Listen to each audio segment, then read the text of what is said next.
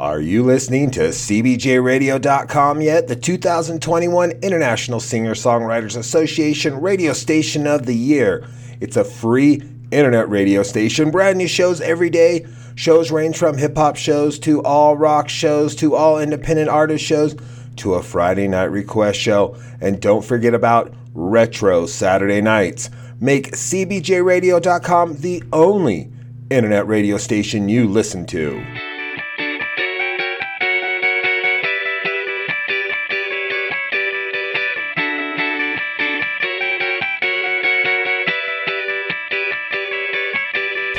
All my friends, all my friends, all my friends with Justin Flaskerud.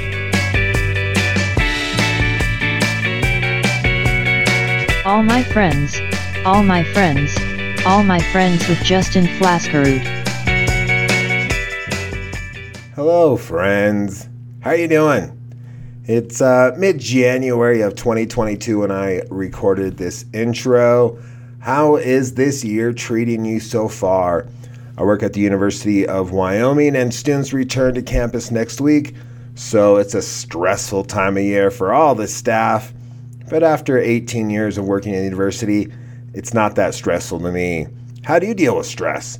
I try to do things like keep my mind active, like cleaning my house, uh, working out, walking, working on my radio station. I might even try to list out ways to solve the issues that are stressing me out.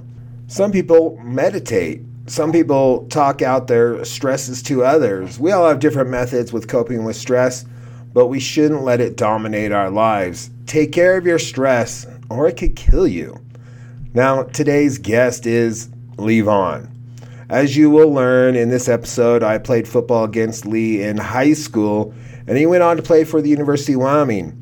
I ran into him when some of the University of Wyoming 1996 football team that was in town for the CSU game Wyoming was 10 and 2 that season, and it was one of the more successful seasons in Wyoming history. When I saw him, I realized that I never really talked to him or never really remembered talking to him back in college. So we got to talking, and well, I got him on the show.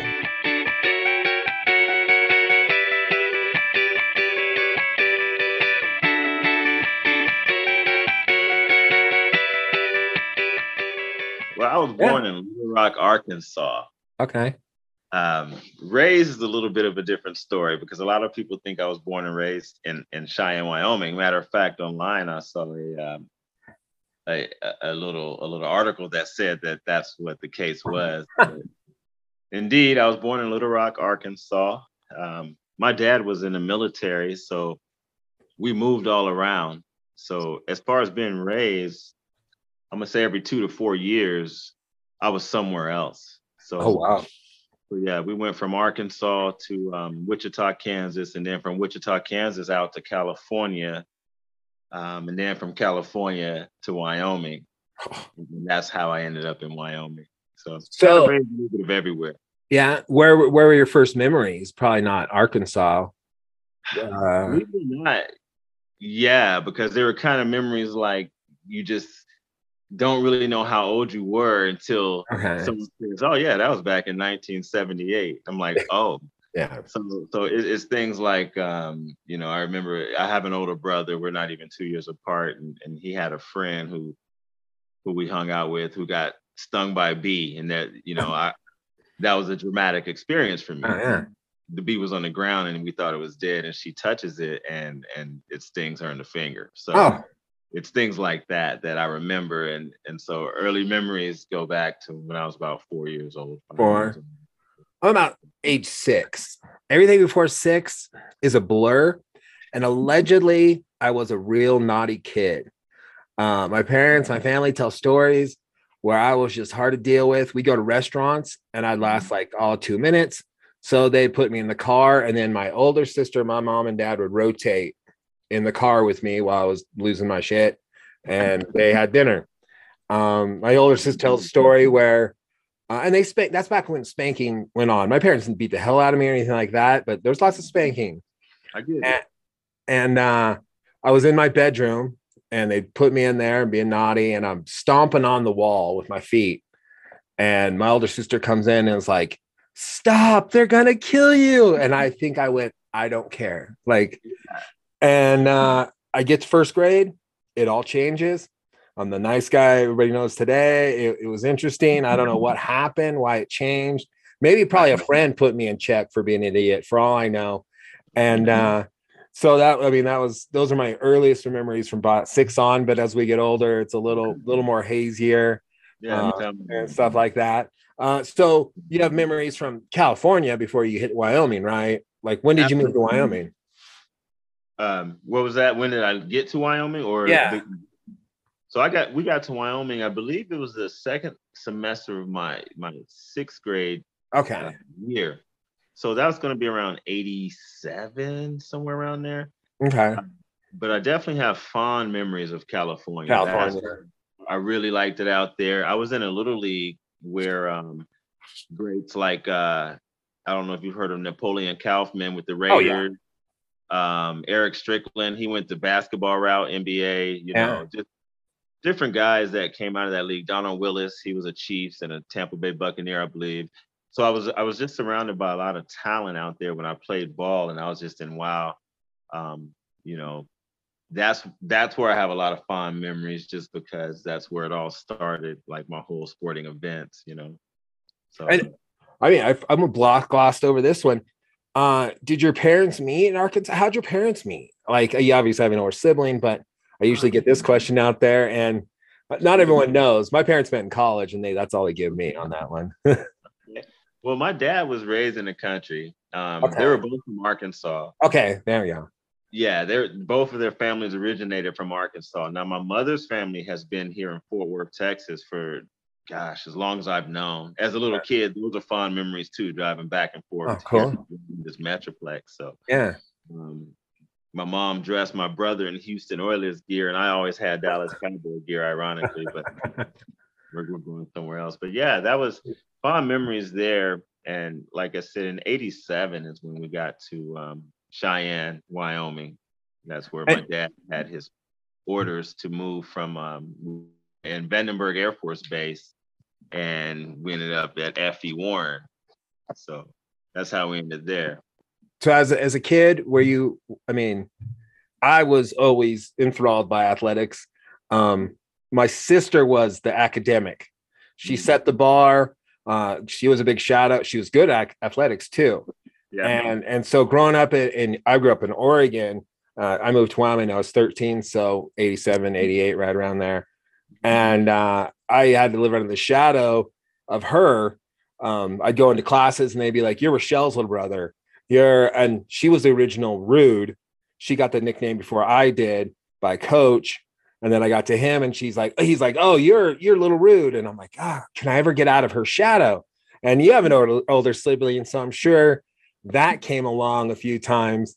And uh, I, she's six years older than me. I liked hanging out with her, but I really started to develop my own identity of whatever she does, I'm gonna do opposite. And so she's good at academics. I was not as much. Um, I play different sports, but I wasn't trying to be the next her. So I, I mean, and then I be I was a middle child eventually, so I had all those good middle child syndrome stuff. Look at me, look at me, kind of things. Um, I wish I would have put more time into academics. Looking back, I did a lot of stuff just to play sports. Um, were there were there other activities you were into as a kid that I mean, were you academically inclined? You you very well could be. Absolutely. I was Yeah. I was you know, I would describe I wasn't that quote back in the day you heard the dumb jock term. Yeah, I was definitely a nerd and and you, I got people that vouch for that today because I'm I'm Nice. into everything and, and I'm just very inquisitive. I I love to to just look into things. You know what I'm saying? I like Yeah. to break down in the detail. I've always been that way. Um, kind of a, on, the nerdy side of things. Now, academically wise, I didn't apply myself like I should have. So I I did a lot just to stay eligible. There you go. yeah, Like, so- so it was one of those things.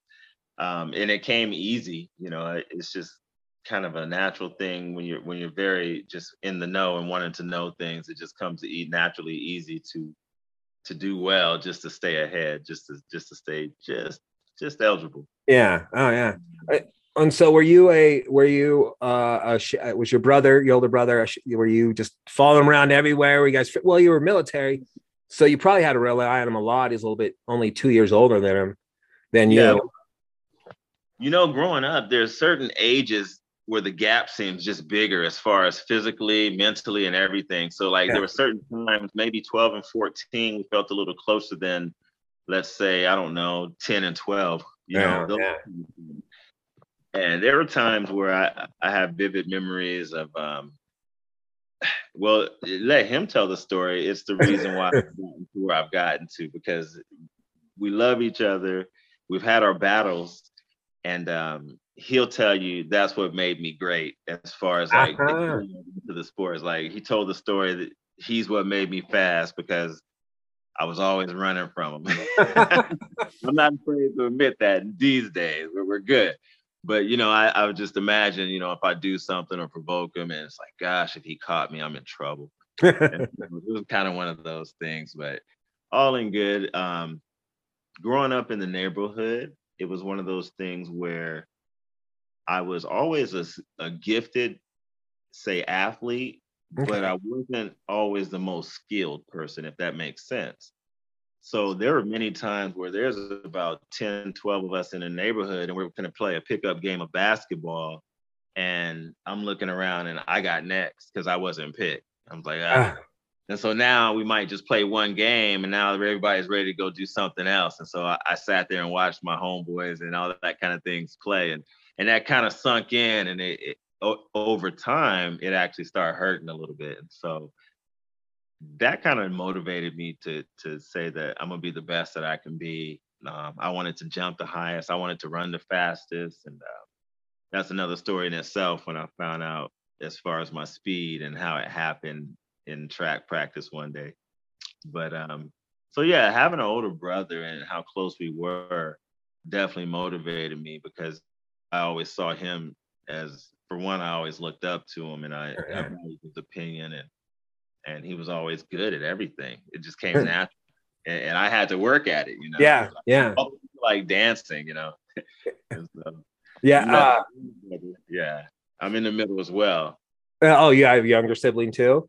I do. Yeah. Okay. And, we're about seven years apart. Yeah. Ah, my younger sibling is 11 years uh my stepdad and and mom's daughter uh, she's like sister to me but and she's a huge niner fan and because like the moment she was born i had her saying go niners and they're seahawks fans because we're from the northwest There And, uh, and so now it's a battle it wasn't growing up like with the family like my whole family's all seahawks fans and then they moved to the nfc west and now we become like family rivalries it's tough sometimes and uh but I, I I I have all sisters. I have a stepsister as well, and so I didn't have that uh, older athlete. My older sister turned into a cheerleader eventually, and so I didn't have that older athlete. But I grew up around a house of five boys, and it, I watched. It was like Lord of the Fly. Like the oldest one, which was one of my better friends, ruled over the other brothers, but elevated them a lot because they didn't want to get caught, like you said, by him.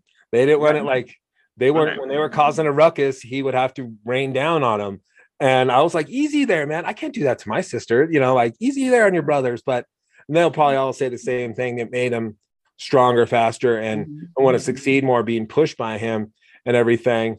And so it was interesting to see that growing up. I never, after watching that, I was like, God, I'm glad I don't have any brothers, like sisters. And like, they never want, like, they would take, my little sister would take my clothes eventually, but, um, like they would never want to play with my toys or anything like that because it was all guy stuff. I was all GI Joe, Star Wars growing up were, were my thing. yeah. um, yeah. We had a forest behind the house I grew up in Oregon. It had was an acre of our land and another acre, and then behind that was a whole neighborhood where you had that quintessential um, wonder years kind of like street basketball, football, all that. Where we could go into these woods and let our imaginations run wild. And it was fun. It was so much. I I, I wish kids could grow up in that kind of uh, childhood that I had because it was it was fun like that. And then I moved to Wyoming. And I'm sure you went through this from California, Wyoming. I knew one thing about Wyoming when I moved here the capital of Cheyenne. And then I was out. I had nothing. I had nothing. And Yeah. Saturday Night Live, which I'm still a huge fan, played this episode. I'm still trying to find it. That was Laramie Vice. It exists, but they don't have it in any other best of or, or when they put out the episodes from those years. It was Laramie Vice, and it was all the old West characters like Wild Bill and everything. Hmm.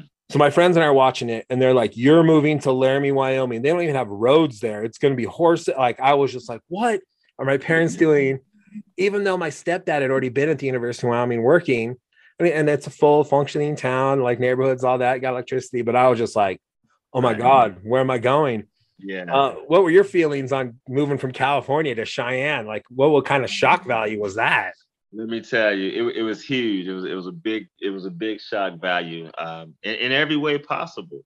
Yeah, Uh, that even it was just a slower pace than I was used to, more so than anything else. Like everything was just, and then you know the the, the West, the great. Uh, I guess I was more West in California. Yeah. It just reminded me of more like a the the, the Wild Wild West. You know, just Yeah. Oh, yeah. on TV and everything, and and and more desolate, more deserted, and like where's the people? Yeah. kind of Oh, yeah. we're in California, and, and the, the population density is just way different. So it was definitely a culture shock, and, and, and mostly in that way where it was just much slower. And then in the sports world, it was it was definitely different as well. You know, most of my things, I kind of my analogies is going to be related to sports, just Oh, yeah. because that's kind of what I understood in growing up. And I have a, an acronym that I'd share with you yeah, here if I get a chance to. Um, but that was a big difference. And I, I would, my dad had options, and um, my memory's a little vague, but we had we had Cheyenne, Wyoming. Um, there's a place in North Dakota. There's an Air Force base in Montana. Uh, we, these were our options, and so we got together as a family, and it was just like, well, we'll- let's see what Cheyenne, Wyoming's about. It's like, Yeah. It wasn't anything about going to Arizona or or somewhere nice and hot, Florida, Air Force Base or somewhere. But um, that was just that was a culture shock. It was definitely surprising to go from there to there. Definitely a big difference. Um, my dad had troubles even in sports where he had to prove my age just to make sure he wasn't trying to do something funny. He had to- we had to show birth certificates when we go play certain places, just just silly things. They were giving him a hard time. So I just thought that was pretty interesting. yeah. That is. Yeah. Um, yeah, I definitely was the the change pace. Um, I mean, the town I grew up in was a suburb of Portland. okay. Um, it it got huge right after like I had moved. yeah. Um, but it was still we had like two high schools, three junior, like a lot of schools. Now I live in Laramie, and it's one of everything. Our biggest rival is Cheyenne, where we got to drive over a treacherous pass just to go play the next team. And you guys already had your own rivalries, Cheyenne and I mean East and Central. And so it was like, man, Laramie's coming, whatever. And uh it was that, and I hated it so much, probably till my senior high school. But I knew my only probably ticket out was playing sports. And so I applied myself in the weight room. I was not gifted like any other way, but that I took to weights like no other.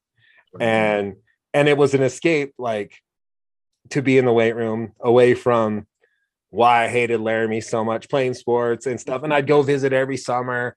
And th- my senior year, it all kind of came together in that I was probably my strongest, a serious girlfriend. My classes were easy. Um, varsity athlete, had a really good year. Str- like I got on a weight program that was just ridiculous from a shot put coach who was a female. And she went to school with Christian Okoye from the Chiefs okay. and she would always be like she wanted us flexible and she'd always be like if you can do the splits i'll buy you steak dinner or i'll get him to send you an autograph you know just i never got the full splits but by that year i could like grab my toe i was pretty flexible for being a lineman and everything and came out of it just super strong like i couldn't believe half the stuff. And I hear stories now, and they're like, "Yeah, I think I'd have you blocked," and then you just throw me, and I was like, "Okay, I, sure." I was like, it- you don't really think about it in the moment, like I'm gonna throw this guy or anything like that. And so when you came into your speed, because yes, fans listening to the show, I played against Lee in high school and junior high. Were you class of 93 or 92? 93. 93. Mhm. So I probably got you maybe freshman year and on that I probably played against you. And oh, it was, I mean, you were a star and, and to play against, I mean, it was like game planning. And we had Central would kick my older classmates' ass like juniors and seniors when I was sophomore. Yeah. But then it was always East with us because of you. And I'm sure there were other talented players on your team, but Yeah, then was, you were the, the you were the focus a lot of the time, and and and playing against you and such. And so like when you and we'll get let you get on this story later. When you went into University of Wyoming, it was kind of one of those things where like I was so proud. I was like, I played against that guy. We're actually getting Wyoming players, not the token Laramie kid. We're getting players from the state that have true talent, and it was pretty cool and everything. And so clearly, did you like you excel at, at sports and you and you played basketball and everything? Uh, did you see sports as the same kind of escape from now I live in Wyoming compared to California? Yeah, yes, I I do. And well, and I say yeah, kind of hesitantly because I was doing that from California. Okay, And if you want to go even farther back, I started T-ball in Wichita, Kansas. That was my very first Ah. sport back in '82. So like, sports was just my my my getaway to just, you know, as young kids we have all this energy. It was like a Yeah. ball of energy. A lot of us, at least, and I think mine was an overdrive. I, I didn't know, you know, people get labeled with things these days. He has this, he has that. Maybe I had something. One of them, you know, Yeah. but I was always moving. And I think that was just my outlet to slow down, slow down. And so that's what I just loved about sports. And then I became a competitor. I mean, all the way from first grade when I had new shoes, I was that dude tying my shoes, asking everybody I see, Do you want to race? Do you want to race? Ah, I was that guy yeah. trying to find somebody to race because I got a brand new pair of sneakers. So I was always a competitive kid as well. Always wanted to win, you know, and, maybe not even win, but just compete. I like to compete, and so that was always a thing. So I- I'd say it, it was a release in a way, but it started, you know, before I, I got to Wyoming and just kind of experiencing that culture shock from California. So I think it started a little bit earlier than that. But It Yeah. was definitely one of the factors, and it was definitely one of the things that I loved about sports and everything that it is that I did is exactly what you said, you know, just to be able to to just let go and just not think about, you know, things that you're not happy with or that's just a little bit lesser. it is it's that nice thing I call sports. I don't know if all athletes go through this one, but I yeah, you put all other troubles away in the world and you're focused mm-hmm. on the game at hand and you disappear into it. It's almost like I don't know, I'm sure you've seen the movie The Program with their quarterback where he's just like, that's why I like playing football because it makes all my problems disappear. And I was like, yeah, that makes sense. And you only have X amount of time to think about things. Otherwise, mm-hmm. you're on your butt. And and Sure. and so it was I I just remember those moments where I'm like, I- I don't even know what the score is right now. I'm so caught up mm-hmm. in this down or this. You know, I end up skiing later and racing and stuff, but I brought it that kind of drive to every sport I did. I'm like, I'm so focused on it, and the world would disappear. I didn't even know we had fans half the time. I like I was like, we get done and I'd be like, oh, you guys are here. All right, Yeah. thanks. Yeah, I've experienced that. That's that's so true. That you, you just get lost in it all. And and like um the people that play and that understand the game within the game within the game. It's Yeah. almost what's what's the movie with Leonardo? Uh, Inception. It's just like a Oh, dream, yeah. dream within- It's like there, it gets so minute and detailed that you're in your own zone that you do forget there's fifty thousand screaming fans. You know, it's just wow.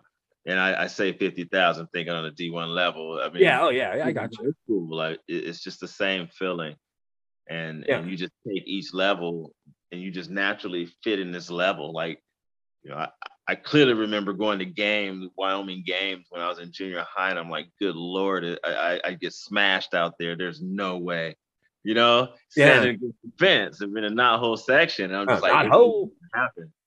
And uh, you just naturally graduate, graduate, and, and just reach that size, that speed, that determination, each level that you reach. You know, Yeah, I got. I mean, I will talk about how you got to University of Wyoming. Uh, I got recruited a little bit, but every coach is sad. I went to we go get recruited by small schools, and they were like, "Oh, I thought you were taller," and I was like, "That's not no. I'm I'm not growing. Like I know that's not. I guess like I can put me in the weight room. I'll make you happy there." But then they pull out my would be teammates, and I'm like, "Oh, these trees." I'm never going to get leverage. It's this is going to be rough. And I remember I went through a year of college. I got myself in shape. I'm do a lot of video work with the university at the time, but I go and watch a practice. Like I'm going to walk on, and I believe Kurt Whitehead was still playing, and I went, no, nope, not going to play against that guy. Nope, I'm good. And I was, my hair was long. Yeah, he was. yeah, he was something else. He was. Some, I was just like, He really was. When I Yeah. got there, I said, oh my goodness. Yeah, there was a couple of those guys that was there. And eventually became my manager when I worked at the parlor. But that, I mean, and he had gotten smaller and everything. I told him the story. He was like, "Yeah, I would have ate you up," and I was like, "Yep, yep, you would have."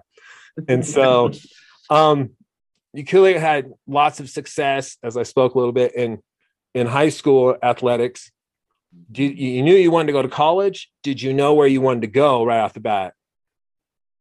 Yes, I, yes, I did. Uh, I always wanted to reach a certain level. I knew I wanted to play college football.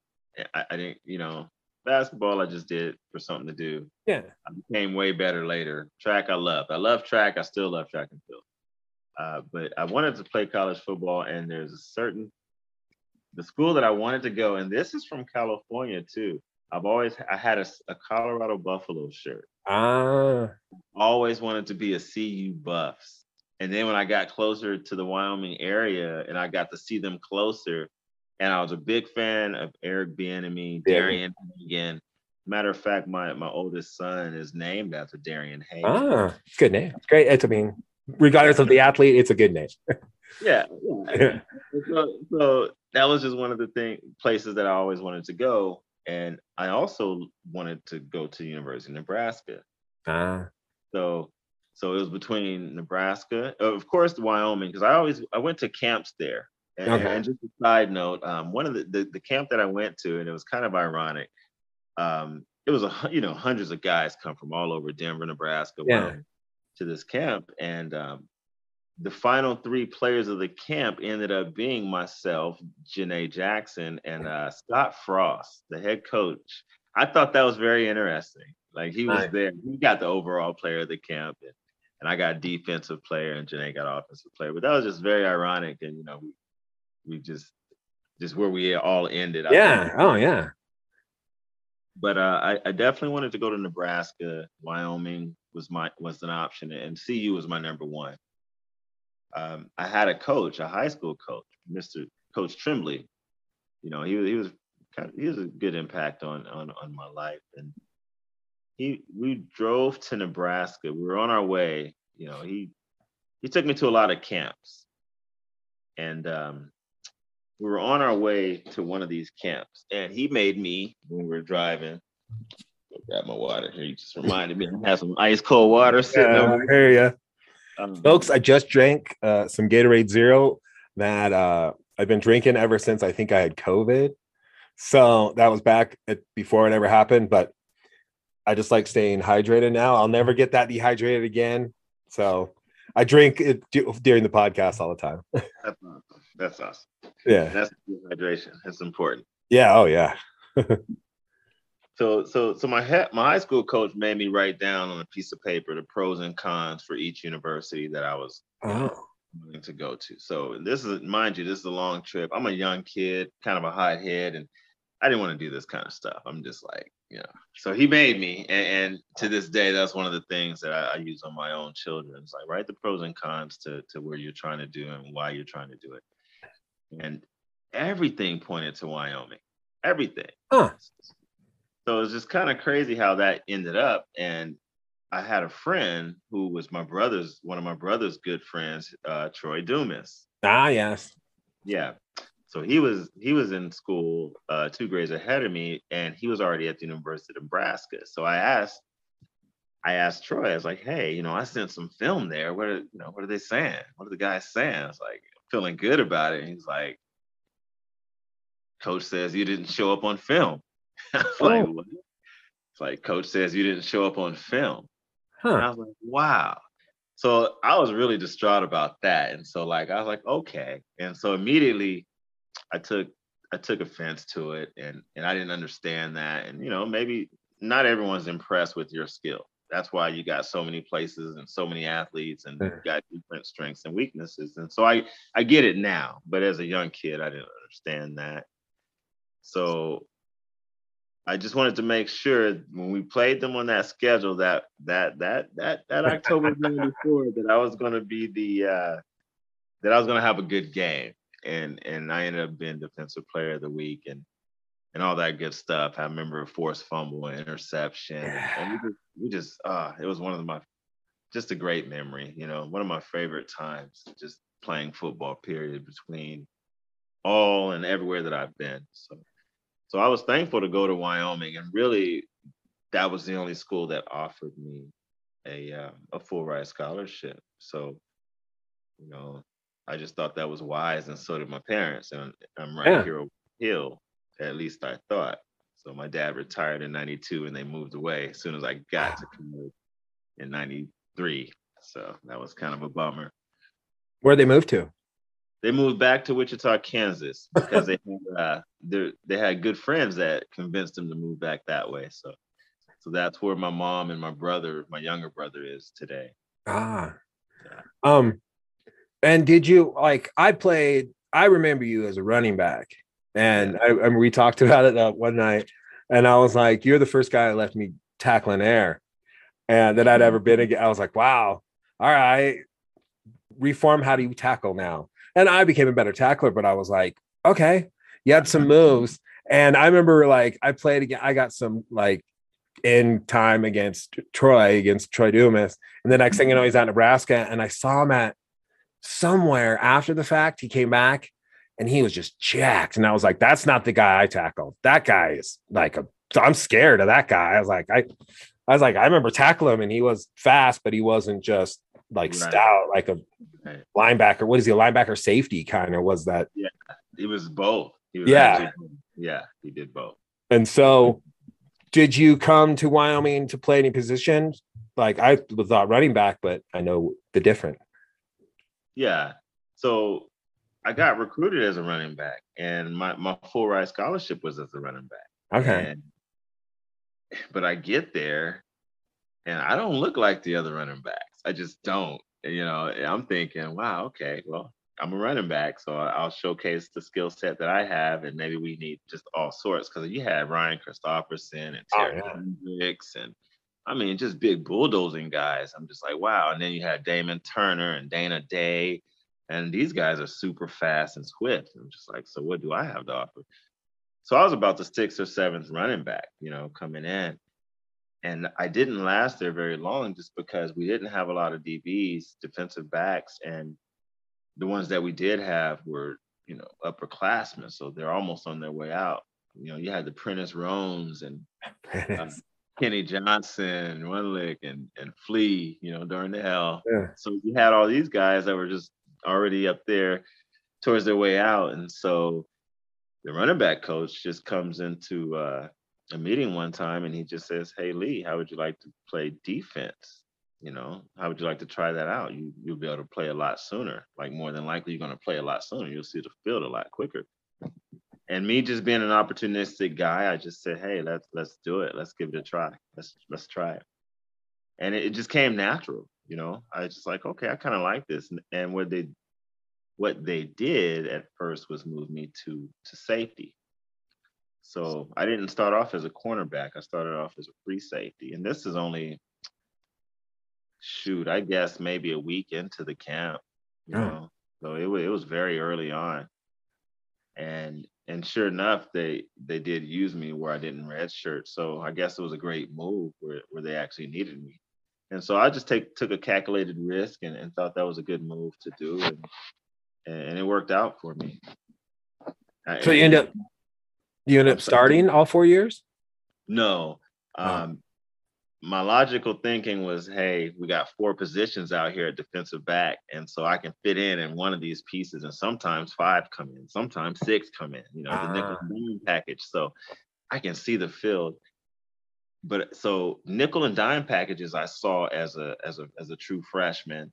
I did not start because I was a safety behind. Uh, we had a guy by the name of Rob Levine and then uh, Kenny Johnson Okay. Yeah. those two guys. And so um, I saw a few downs, but mostly on the nickel packages and third and longs and those kind of things where I just come as an extra defensive back. So I was trying to think. Maybe that was yeah. I start I started my yeah sophomore year on sophomore year on. So I started one year at free safety and then two years at corner. Yeah. Nice. All right. I mean, like I said, we were. I mean, I can't speak for all Wyoming people, but we were. De- I, we were definitely proud that we were getting a, a Wyoming guy out there on the field. I think Janae comes along later, but uh, about that same time. But yeah, it was. Um, it was exciting because it was. I was like, "There's a token Laramie kid. He may be backup line." You know, it wasn't. It was felt like token, but like I knew you were a very good athlete, so I was like, "Yes." He didn't go to Nebraska. He didn't go to CU. He actually went to Wyoming. So was, that was nice to watch that. And I worked in the media, so I was on the sidelines covering a lot of uh, all sports at the time. And so to watch your game progress, and then uh, eventually, like Walwork comes to town, and like become friends with him and and roommates. I hung out with the offense because I was friends with those guys more. But I knew like Greg Van Leer, like he's a broadcasting major and stuff like that. I didn't become better friends with Wayman until after football was over. So I never knew any of the defensive guys at all. Like I might see you guys out and about, like DJ at the parlor and stuff, but I was like, ah, I never got to know the defensive guys very well. Um, I knew all the offensive guys pretty well uh, because of Josh and I live with John Davis and Demetrius and, and Shane and stuff. And so, hey, Shane and uh, Demetrius, love to see you guys again, and John, but love to see you guys again. They don't ever make it back for reunions I haven't seen yet. Uh, it'd be nice to see those guys again. Um, yeah, I was excited that you guys came out this year for CSU, brought us some some luck again, not some luck, some dominance against those Rams. It was pretty cool. So going into college, did you know what you wanted to uh, major in? Obviously, you're getting education paid for by your scholarship. Did you were like, uh, I'll go undeclared for a little bit? Yeah, gosh, no, I, I, what did I do? I switched like three different times, and I, I honestly do not know the order of which I started. I, I was, I was trying to be a, so, so I was told my the advice that I was told was to be just liberal arts. It's like, hey man, ah, Okay. all the seniors was telling like just be a liberal arts major, and I, I didn't even know what that was. it's basically kind of a general kind of thing, is what I thought, and that was the big thing that everybody was doing. So I was just like, well, I just want to make sure that when I'm done playing, somehow, some way, I want to make some good money, and I want to make a Oh, yeah. living for my family. So business sounds good, and so what I ended up doing was business administration. But I started off as a communications, I believe. It started there. And then I didn't like that. Then I thought I wanted to do something with psychology. I was like, I mean, I like the way the brain works. And I like all these little tricks and I like all these little puzzles. And I just like messing with my brain and my Yeah. mind. So I'm thinking, okay. But I just had it all twisted version of it, I guess. I don't know. It wasn't that wasn't it either. So I I changed it like two or three different times. It ended up being a business administration major. Um, came out in four years, and I I did a five year plan, Wow. so I never went back. Twenty eight hours short. That's okay. Oh, We, we were thinking. yeah. I I took six. Um, it could have been five and a half. My parents were like, "We'll pay for five. That seems about the normal." And then I got to year five and went, uh, "I'm not ready to be. I'm not done yet." Uh, I had a lot of fun, in college. For those people that went three years, four years and busted their asses, I had a lot of fun for those people. And I wasn't really pushing to get in that workforce. Like, um, I didn't know I wanted to be, I didn't get into broadcasting, even though my stepdad was like a teacher, it was an instructor in a lot of it. Um, he he slightly nudged me in that direction. And next thing I know, because I was interning for him my freshman year, which there were no freshmen interns. And next thing I know, I'm like, yeah, I love this. And wait, I get to stand on the sidelines and shoot football, like my sport, and then I did all the sports eventually, and that was cool. And I really enjoyed that. But it was all those extra classes that were out of my major that, man, I did not apply myself. Looking back, I wish I'd go back in time and smack myself around and go, dude, get your head right, focus on your studies a little more. Um, you could have done better. But I'm never going back to school. I work at the University of Wyoming. I'm never going back. I love when I come home at the end of the day. I don't have to study. It's it's a beautiful thing and everything. Uh, did they make you guys live in the dorms your freshman year? Yes, we did. We all had to stay in um the guys that were on scholarships, we had to Okay. stay in it was called the bunk house. And it was Okay. just like basically it sat right where are the the uh, frats and sororities kind of like down that row and everything. One of those same type buildings. Now it's the IT building. Well, they de- demoed the that building, the uh, bunkhouse, and it's the IT building. It's huge right there. And- Okay. That's where I well, I work in IT, but my office is in the middle of campus because I'm fixing classrooms, so that's too far away. Yeah. Travel over all the time. So I'm in Ross Hall, which Oh yeah. one of the older buildings. Um, oh. Ross Hall, yeah. It, it the campus is totally. I mean, I don't know if you had a chance to look at it while you're just here. Yeah. it's so different, and we have so many new buildings. And I have students that work for me, and I'm always like, "Your campus is so awesome," and they're like, "Where'd you go to school?" And I'm like, "Here."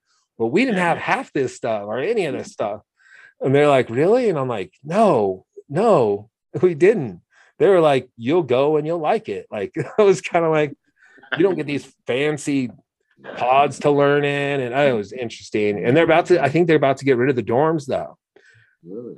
They're going to build some new ones that have like suites and what kids like today and everything but i'm like our, our dorms are i think the build, biggest buildings in wyoming like the tallest I was like, right. we need to make those a historical landmark yeah. like, not get rid of them so i lived in mcintyre my first year. And uh, but I was a Laramie kid, and I I had like a roommate from Germany, and then there was another Laramie guy on the floor, and we became friends. And my roommate moved out, or I moved into his room, and so we just hung out with Laramie people. I was like, I really didn't get that dorm experience. I didn't meet a whole lot of new people. When I lived there another year, same kind of thing. I ended up joining a fraternity just so I could kind of branch out. I wasn't joining a fraternity. I joined when I was 20, not for girls and not for drinking. I knew how to do those things. I did it for their test files. I wanted I wanted that stuff. I got some of my good grades while I was in the fraternity. And then I turned 21 and got a job at the parlor and that kind of all faded really fast there and such. So yeah, college, I mean, w- was a blast. And I mean, I didn't change majors all that much and everything. Um, my dad's a te- was a teacher out in Oregon, and he I wanted to go into teaching. I think that was probably where I was going to go, and he talked me out of it. It was so mm. weird, and I was like, because I liked coaching. I coached fifth and sixth grade football when I was in college. Coached basketball. I liked all that. I worked at summer camps. It- I mean, everyone's like, "You would have been a great teacher," and I was like, "Well, I'm down this broadcasting road, so I will mm. stay there," which has led to great things and fun stuff. And I lived in New York for a while and met celebrities, but Yeah. I always kept it in check because I was around you guys in college that you'd get kids running up to you, sign autographs or girls and everything. And you guys were so cool about it, but yet would walk away going, I just want to eat my lunch. Like, I just want to, like, I, I, you're real people. Right. And, and and so like I was like, yeah. So I don't bother like people in those situations. I run into celebrities while eating and stuff, and I'm like, get them outside, talk to them that way, or athletes and stuff. And I'm like, you know, they're real people. They go through the same stuff we do. They put the shoes on, they uh, pants one leg at a time. Like the real people out there. There and and so and as a college kid, I'm sure it could have gone to your head, and it might have that you were probably more known in this town than you probably recall. Like they couldn't be like, "Yep, that's Levon again," or we. I always wanted to bring this up with you. I swear your name was just Levon, like that was it, like Prince, like it was just one name, not Lee and not Vaughn, but just Levon, because it was always said that way. I'd never heard someone say Lee. I maybe Yeah. about your last name, but I was like, oh, it's two names. Like Right, that was right, right. probably playing in high school, I think was that. And I was like, oh, it's two names, of course. Too funny. course yeah. I've heard that from. That is that's funny because I've heard that before and it, it just amazes me. Like, I mean, because I'm not no famous dude, famous guy, but Yeah. I've just never thought about that. But I, I did say now if I ever do, you know, if I become a famous artist, I can sign an L E V O N like Vaughn. I like that. I like that. That could be your your That- uh, that that what they call that that uh that signature name. I can't remember. You know the, how the artist goes under like a code name. oh or yeah. something. There's a your alias. Yeah, yeah. Be your something. alias for sure. Right. There was a there was a long time people thought my real name was DJ Rude because I was advertised as DJ Rude. And I would be like, like they'd come out to me and they're like, I'm like, what's my first name? And they'd be like, DJ. And I was like, so I my parents named me DJ and I became one. And they're just like, yeah. And I'm like, no, it's Justin, but I rarely use that one, but I was it would crack me up. And so because I had the nickname Rude since I was like 13 and I DJ the parlor and I was just rude that happened to be a DJ. Our DJ is all over town. And then I came back to Wyoming after working in New York and I worked at Lovejoy's in Laramie. And the manager was like, We're gonna, I advertised you as DJ Rude. And I was like, Man, I never thought of it that way. And that's Yeah. when I got semi celebrity status in this town. It was interesting to like go to Walmart or go shopping and they I'd hear people just scream DJ Rude across the store at me and I'd be like, "Hey." And they're like, "What are you doing here?" And I'm like, "Getting cereal?" Like it was a it was shocking because I was like, "I'm just a local DJ. Not anything bigger and you're making this weird sometimes." And so I'm, I'm I'm sure you got that. I mean, as you went up the ranks and became, you know, a starter and and and was on the team, I'm sure people would come up and talk to you like they know you. Yeah. Yeah. Yeah, and that happened. I don't know. We you have different personalities that will deal with it in certain ways, and at the same time, you also had the same person that would deal with it differently depending on what mood he was in, or Yeah. or what the situation or outcome to a game was. So I was used to that. And I always used to kind of like what you said about us. Well, you're Yeah. one of us local celebrity kind of Yeah. guys, one of us. But when when you are that other that person that's that's coming up and talking and just like just hey hey hey you know bugging you when when maybe you don't want to be talked to i actually take that other approach and say you know what i was there once yeah. so I was there once, and and I'm looking at like my very first football game. I see Marcus Allen at a Raiders Broncos game. Uh-huh. I'm going, you know, so it's things like that that says I remember jumping up and down trying to like kind of squeeze through people so I can get a good look at them and and those kind of things. So I put myself in that position and understand where you're coming from, where they're coming from when when kids and and people just come up to you and want to talk to you and just be a part of it. They just want to Oh, be yeah. a part of it, you know. And so I, I get that. Oh, it was privately I said stuff. I loved it, but there were Yeah. times where I'm just like. I, Yeah. I'm not like, we all, we'd all be lying if we did say Yeah. something. You know, there's times where you want to want to go off on your own or kind of do your own thing, but yeah, in your mind, it's like part of your uh in your head contract kind of thing. It's Yeah. like the deal, you know. and that was a big part of the reason I moved to New York.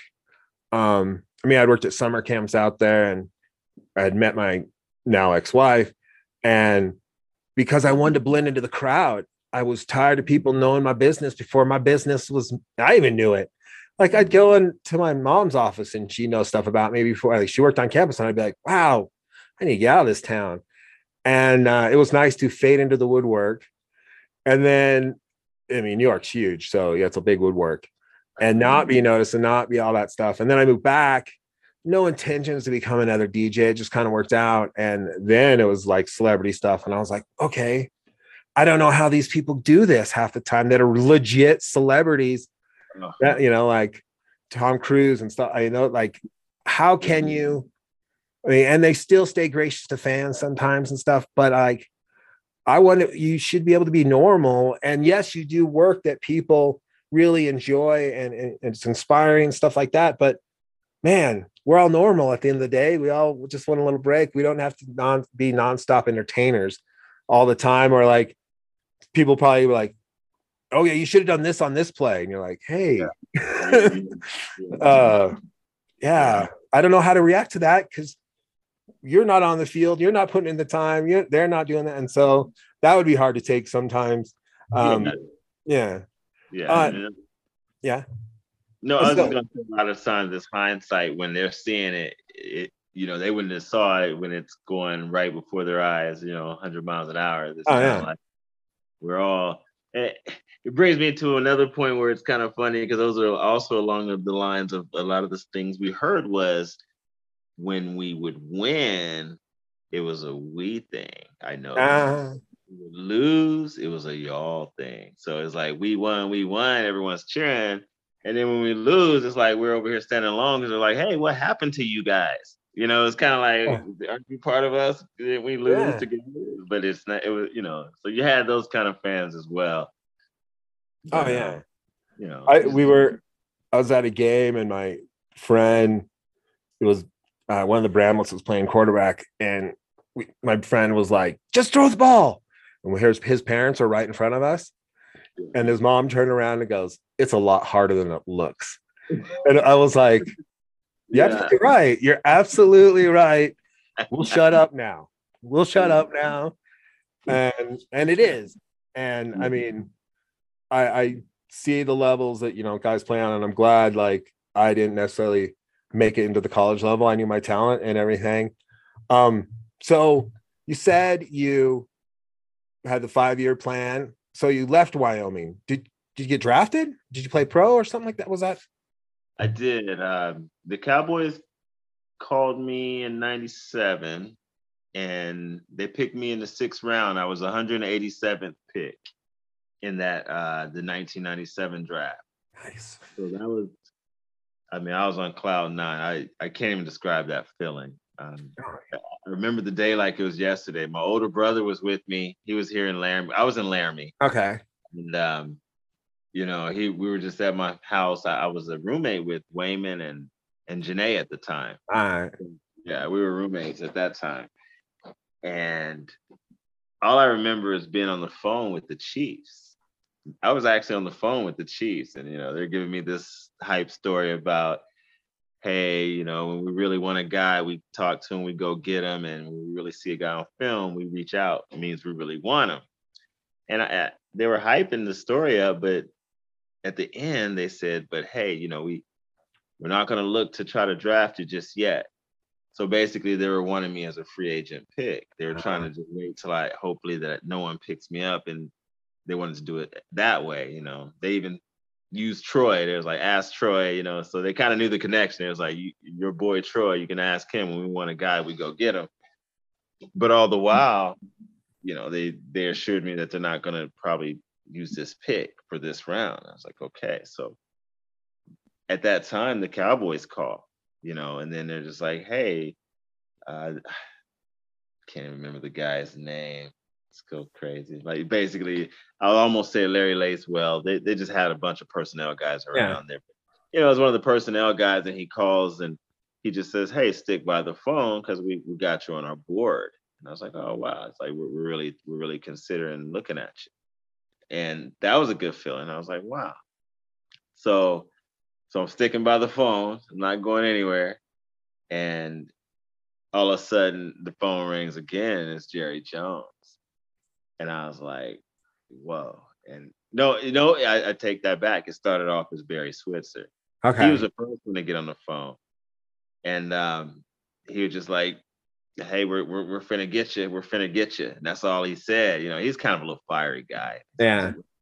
We're gonna f and get you. And I was like, okay, okay, okay. He's like, stick by the phone.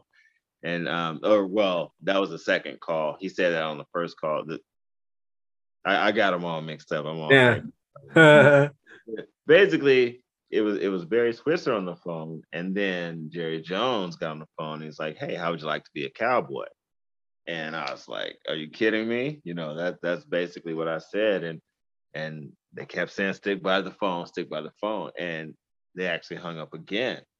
So it took the third call for them to actually say that they drafted me, and it's like, Wow. "Congratulations, you've been drafted by the Dallas Cowboys. You're officially a cowboy." And and when he said officially, I mean, I hadn't signed any documents or anything, but he, he said that and it made me feel good. And then, so then my brother, I just remember him throwing me on the ground and he just starts punching me in my chest. He's like, oh, yeah, yeah, yeah. you know, we just, just celebrating. Oh, together. It, it, it was just a memory that, that I'll never forget.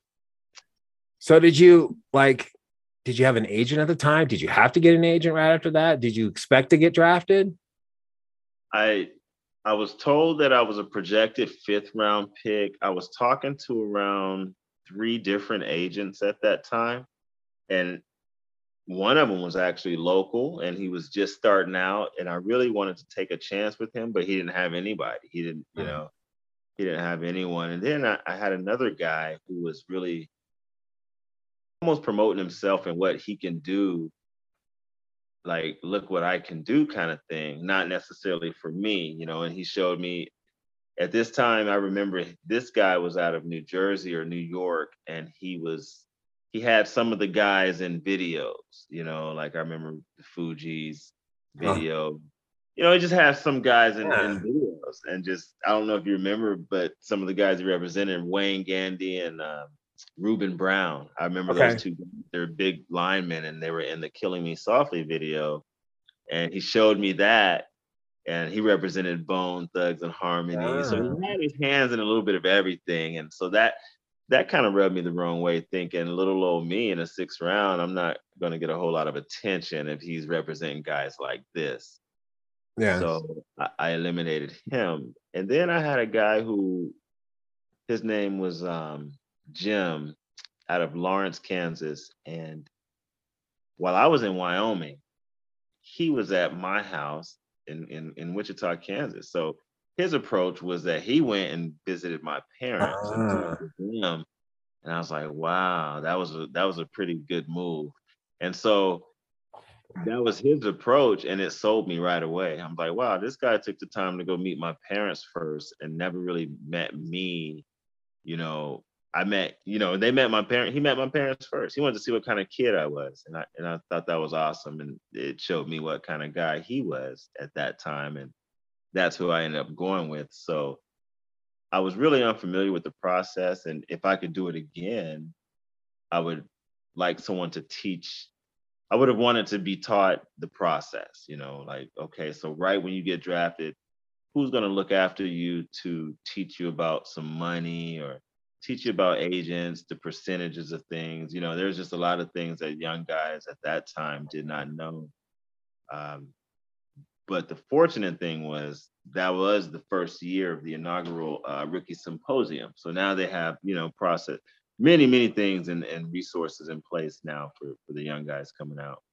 But at that time, there was very little um, that they had in place for guys with just just different things going on.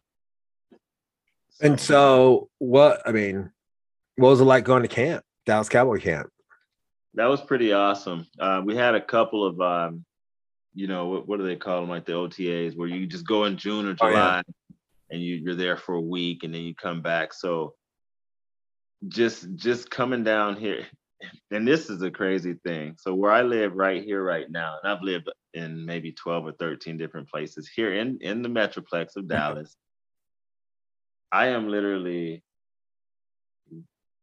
maybe about a half a mile, maybe one mile top from the very first hotel that we had to check in and when everything was just so surreal. So Yeah. it comes it just comes full circle and just so ironic. Um, that was just a dream come true because I, I had my little escort and here I am driving down to Dallas, and you know, I stopped through Wichita, say hi to my parents. Hey, I'm gonna go do my cowboy thing, so to speak. Yeah. You know, so I get down there and and everything's just in place for you. You know, your name, everything, you're, you're just taken care of, which you've always been, even college. It's like we're so spoiled as athletes, and, and I'll be the first to admit it. so it was just an awesome experience. Uh, and when I get down here and get into the locker room and everything, I'm looking around and I see Deion Sanders, Michael Irvin. You know, just you just you're just looking around in the locker room, not not the actual guys themselves, but their lockers. Oh yeah, their lockers, and it's just like this is so real. I'm just looking around, and then three down, I'm just looking and walking slowly, looking at all the names, and I see my name, exactly like Deion's inscribed. It's not a temporary one or nothing. It's not you know, it's just like Deion Sanders, one, two, three, Lee Vaughn, 37. I'm like, whoa, they got my number right. You know, so I was kind of in awe of all this kind of stuff, just just as a young guy. You know, you never hear that side of it when you're when you're kind of the star athlete and you're a great athlete and you, you kind of seem like you might be a little maybe coming off as a like this is expected, but as young guys, we really are in awe of this kind of stuff. Oh. It's like, this is this is really awesome, you know. So I speak for a lot of guys that just make it. It's like, wow, this is amazing. So Oh, sorry. I think it made think about I was covering the Jets while I was in New York, living in New York. We were in their locker room. And I yeah, I totally was like fanboyed out. Like, and it's just to see that like how um catered they are to whatever thing you want. I mean they could get.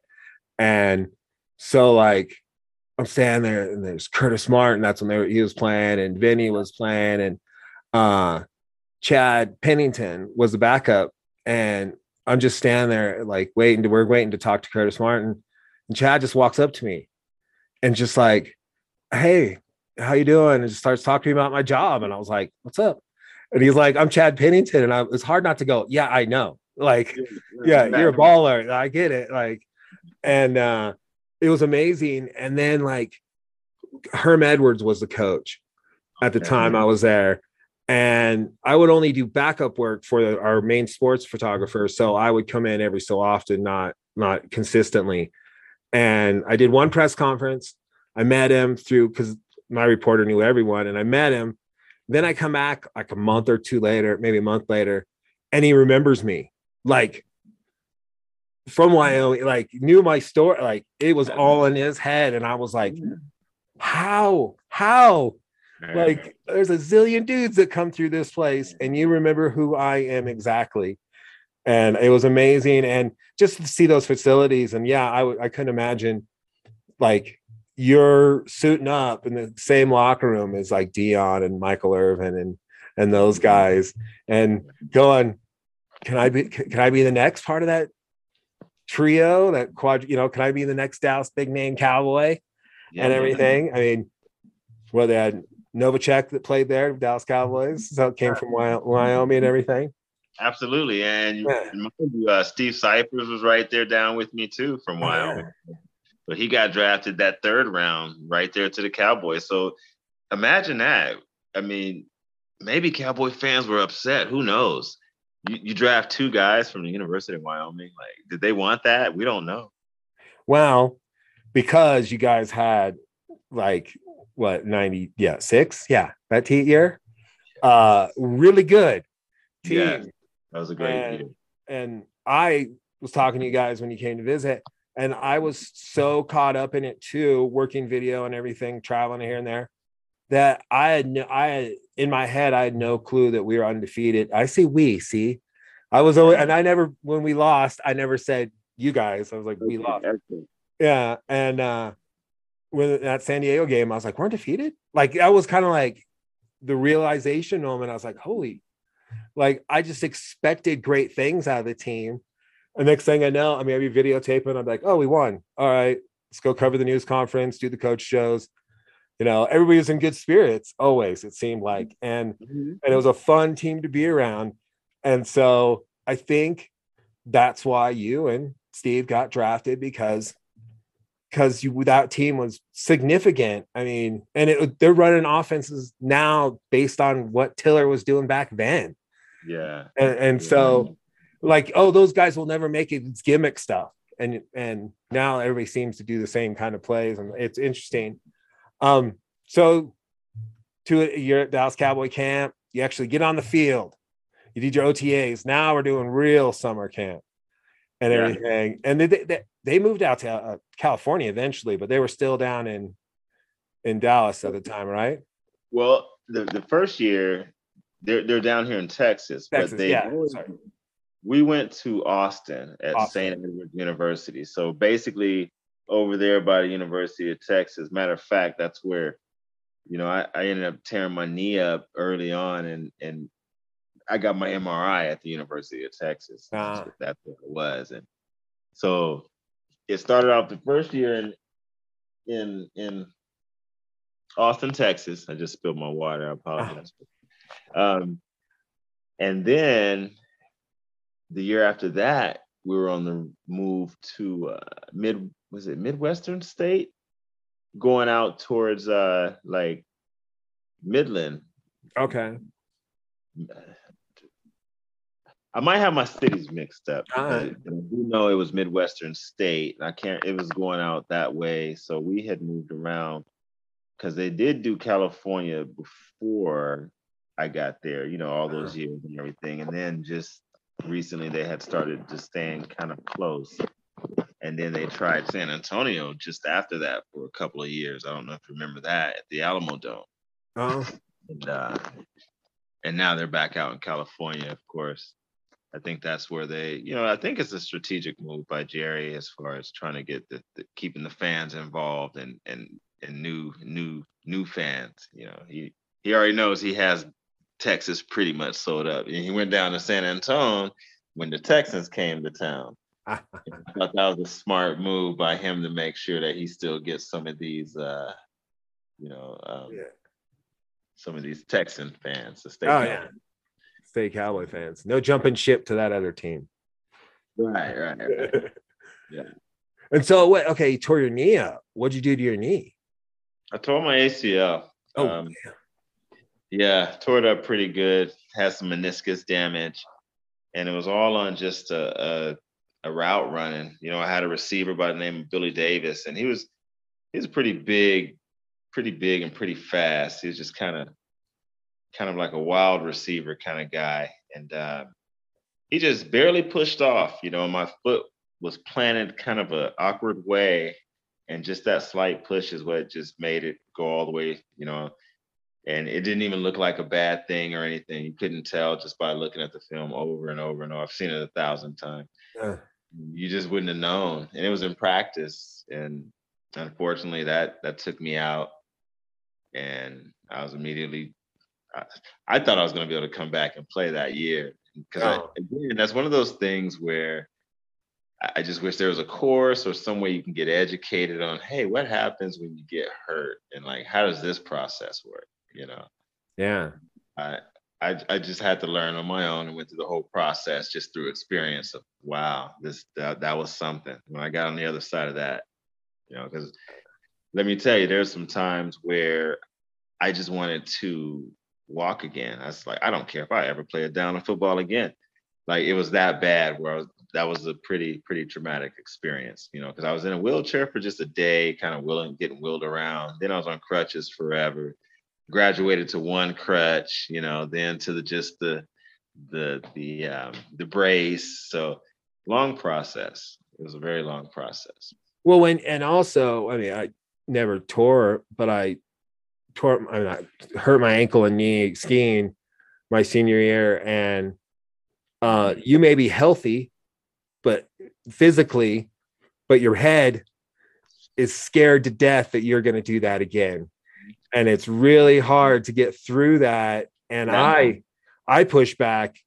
I mean, to to ski again off a severely sprained ankle and knee nothing torn, but it was some rehab. And I skied in pain for a long time and and still couldn't do things I thought I could do. because my Mhm. head wasn't there. It probably took a couple years to be comfortable skiing again. And like I totally like quit squatting, like I would do different workouts. I was like, God, I just don't trust it. I mean, I sound like a popcorn machine now, like when I Yeah. walk around and everything. And and so yeah, I can't imagine full tears like that. And and the the process, you're like, just heal because I want to walk. Yeah. And, and then let alone play again. Like, Right. like Right. will it do what I want it to do? I'm sure Yeah. that that is heavily in your mind. Well, yeah. So so it was, and then I said, okay, just trust the process. You have to trust the process. And even when you remind yourself over and over to trust the process, it's still a, a- difficult task to do. And so I ended up playing these games with myself and said, okay. So what I realized I was trying to do is come back too hard, too fast. Like you want to re you want to prove yourself, and now you're just you're overexerting, you're doing too much, you're overrunning, you're, you're almost making yourself look bad. And that's what started happening. So I was like, Lee, slow is smooth and smooth is fast. So I told myself, back up a little bit, just just do what you've done to get to this point, and then start there at a slower pace, and then you're going to naturally speed up. And that's what I was trying to do. And as soon as I took that approach, my hamstring goes. Ah. I'm running down the field. I get a big old knot, and it looks like someone just just took me out, just shot me in, in the leg or something, and and that was it. After that happened, you know, unfortunately, and this was all the way. Time have passed since then. This is all the way the next year, uh, training camp of '98 No. Wow. and then you go. So you know, so unfortunately that happened, and then fast forward to 2003, with a lot of in between playing later, I tore my left knee up playing arena football. So I've had two ACL tears Wow. in these knees, and then, uh, but I'm still thankful and blessed that I still get to run around, and I still run around with my kids, and we still train. So I'm still able, you know, I'm still able-bodied. And speaking of your kids, Yeah. what are their ages, names? When did they come along? That's that's. I mean, I'm sure. Well, I was gonna say you probably once you tore up your other knee, football was kind of time to time to stop. Yeah, I, I I literally 2004 tried it one more time, and I was in some arena football, and I just brought the whole bag with the helmet and the shoulder pads, and just sat everything right there in the middle of the floor to the coach, and I just told him I'm done. I was like, nah, I, I tried. Like literally, there was two practices, and after that, I, I was walking like Frankenstein. I, I just couldn't bend my knees at all, and things were just messed up. I was Yeah. like, okay. Now back to your kids. All right, when did they come along? Ages, names. They want to hear them, their names talked about. Okay, yeah, absolutely. So so I have three boys, and their name is in ascending or well, no, the oldest, the youngest, Darian, Devin, and Marcus.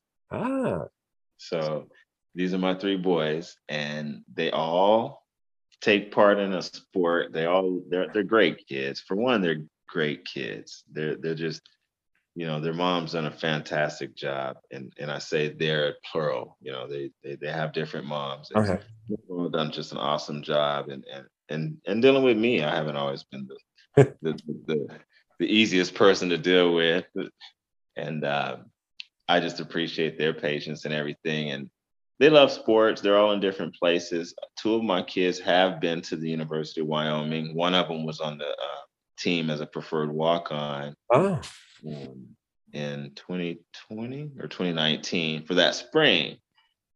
But uh, and he's actually the one that's here. That's that's my older son. And So Okay. he um, he's here. He's still trying to play. He has a he just got an acceptance letter from uh, San Angelo State. He's trying to go to UNT. He has a it, it he has a year and a half of eligibility to still play ball at the D1 level. If he goes D2 or three, he has around two or three years left. So he's kind of weighing options, but he's still he works out with uh, a great trainer here. Uh, he's famous, known. You know, just the other day he showed me film. He's working out with a, a cornerback from Duke. Um, one guy just committed to um, USC, Oregon, Oregon. So he works out with a lot of good guys. And I look at his uh, his feet. and they're sweet. I mean, they're they're they're faster than half the guys out there. So he really has a good shot if he can just kind of balance things out, you know, through his. What's he play? What position? Is he? So so the thing is, all his highlights is is a running back, and Uh-huh. he felt like he was out of position because he had to be a running back at his high school because he was clearly the best one. yeah. He loves defense, and he loves to run around, and he loves corner. Now his size gives him a little trouble because he's about five ten, and he's smaller than me. He's like one. He's trying to get to maybe 160. So he's small, but he, he's he's fiery, he's determined, and and, and these days is it's about who you know, and, and he he's still trying to stay in the area and play ball.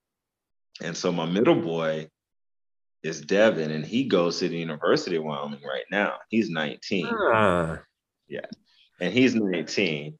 Um, he's trying to go out for the team. And I just heard there's some tryouts here recently. So I, I do a little bit of trying to go back and forth and trying to get in touch with some people to try to get him a- some opportunities. And I, I don't know what's going on up there right now, but a lot of guys, you know, went through that portal and I just saw four out of five of their corners that played are, are you know, gone. And he also plays defense. He Uh-huh. loves defense. So he's more of a safety though. His feet aren't quite as quick, but his awareness and his hands are unreal. You know what I mean? He's a great player. And so he's trying to walk on to Wyoming and hopefully as a preferred walk on. So I hope he gets that opportunity and I'm trying to do everything that I can to help him along that process. we'll keep an eye out for him up here. right. please do. And so then I have my son Marcus, who's in Canada. He's in Vancouver, so I played for the BC Lions. And oh, okay. yeah, so I was up there for a while and spent some time up there. And he plays basketball. Uh, Well, he played football, but he's grown. The kid is six foot five. So yeah, so he's he's just playing basketball and and doing very well with a um, college. I can't even. It, it, it the, the name just for some reason up in Canada these names I, I just get I just never remember them. You know, Yeah. with a B, I would say, but he's up there playing basketball. So he's Yeah. you know right now um, kind of having back trouble, so he has to get an MRI soon. So he's been out, can't play really this year, but that's his sport, you know. So so they're all doing things, and he's also he's 19, so um, one son will be well basically 19, 20, and 22. That's their age. Ah. Yes. Chips off the old block getting after that, those athletics out there. Well, six five. Whoa. Yeah. Man. six five. yeah, he just sprouted up. His mom's tall, like she's probably like maybe a half inch taller than I am. So Uh, he has some tall genes in his family. I wish I had the like my uncles were like six two, six three, and stuff. And so everyone's like, You're gonna be that tall. And it never panned out. I was like, if I could just gotten that in cleats, I'm I'm six foot, a little over six foot, probably with cleats on, but five eleven dot dot dot right now. And and so, but yet my body in my 40s thanks me for not pushing it out and trying to play. And because yeah, I sound like the popcorn machine. And I haven't You're in your 40s though, man. You, you, you don't look too bad at all, I'll say. genetics. Everyone says that. I'm like, "Ah, it happens. It's genetic, good genetics. Thank my parents. I always do. Yeah. It's good. Yeah. Cause I, I get people are like, oh, I thought you were in your 30s. And I'm like, thank you. Yeah. But I'm not. I've, I've seen some stuff too. And so uh, I was like, I got, I got the gray hair. Uh, one last question, man. We're going a little bit here. One last question for you. And I ask this of everyone, but we really didn't meet until like a few months ago. And I usually ask, since the show's called All My Friends with Justin Flaskerud, how'd we meet? And you can tell your side and I'll tell mine. Oh gosh. if I can remember my side, I well, let's just say how we met. I remember seeing you at one of the spots that we were hanging out at during the um, oh goodness. I'm just trying to think of what spot that was where we were. Oh, it was at the library. the library. Yeah. So I, I don't. Did we? Is that the first time we met? I I won. I mean, I, that I can remember. I know lots of times have passed. It has to be in college at some point. Yeah, that, that's what I'm saying. Like Yeah. I'm just like if if I I almost want to say we met at the parlor, but I- just Or if you were ever over at Josh's place downtown. so. I was never I never went over there. Ah, We and, and if he had a little something going on, a little bash or something, but I hardly ever we the defense. Well, I don't even want to say that either. We just kind of had our own little places. We were we were the closest unit that yeah. I don't even know if there was any unit that was closer than that college team. So so as I say this, I'm not saying we were separate and I didn't hang out over there, but just you had your click within a click kind of thing. Yeah. I just never found my way over there. Or had I known, maybe I would have. But I was Yeah. kind of a body and you know, I was hanging out with girlfriends and stuff like that. So so yeah, that was me. But I'm just willing to bet that it had to be at the parlor. Yeah, definitely. Yeah. Definitely. Um, yeah.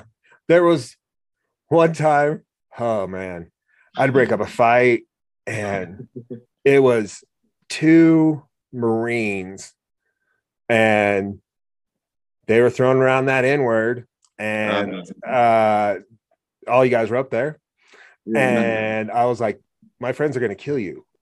Like, and we- bottles were being broken, wrestlers Uh-huh. involved. I'd like go, I threw them out. Like, I mean, it was a couple of us. I get them out the back door. I got you guys out the front, and I was like, just don't fight in here. Just kill each other on the street. I get why you're upset. Just don't do it here Right. and w- it was such a mess. We had to shut down the parlor for a little bit that night. I think we shut it down for the rest of the night. It was rough. I remember definitely Wayman and Greg and, and being there for sure. And someone's like, "You grabbed Monty and moved him real easily," and I was like, "He let me move him pretty easily. I don't move nose tackles very easy like that." Um, but, but it could have been one of those times. But then I saw you. We were at the library. The the '96 team was back, and Yeah. I, I like hit milk, and I was like, "Who's that?" And he's like, "It's Lee," and I was like.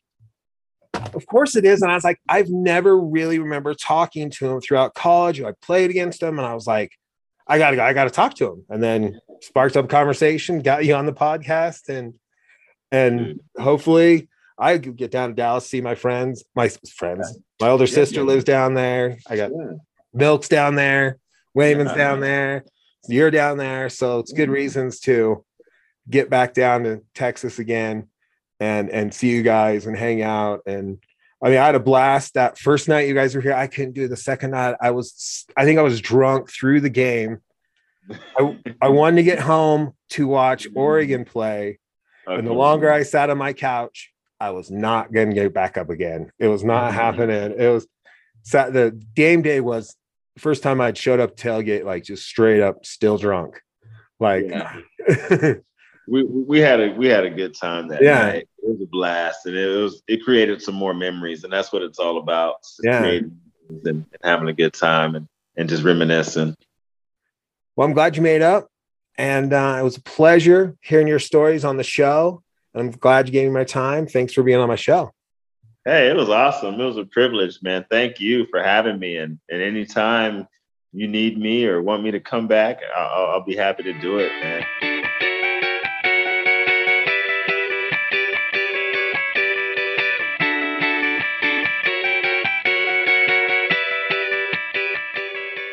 I want to thank Lee for being on the show. If you haven't seen the All My Friends Facebook post about this episode, I was wearing a 49ers Joe Montana jersey because I knew Lee was in Dallas and the Dallas Cowboys are playing the 49ers this weekend in the first round of the playoffs, or may have already played them by the time you listen to this episode. I didn't recall that Lee was drafted by the Dallas Cowboys, and it was pretty cool that both Barry Switzer and Jerry Jones called him on draft day. Being a sports fan, I geeked out to that moment. Lee, the Wyoming Cowboys football team may need all three of your sons, even the six foot five one, So many players have entered the transfer portal from the University of Wyoming. I will save the transfer portal talk for another episode. On to the next episode.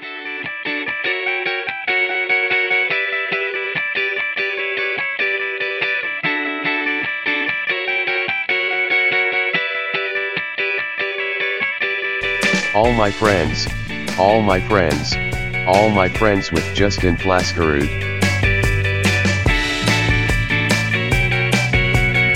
All my friends, all my friends, all my friends with Justin Flaskerud.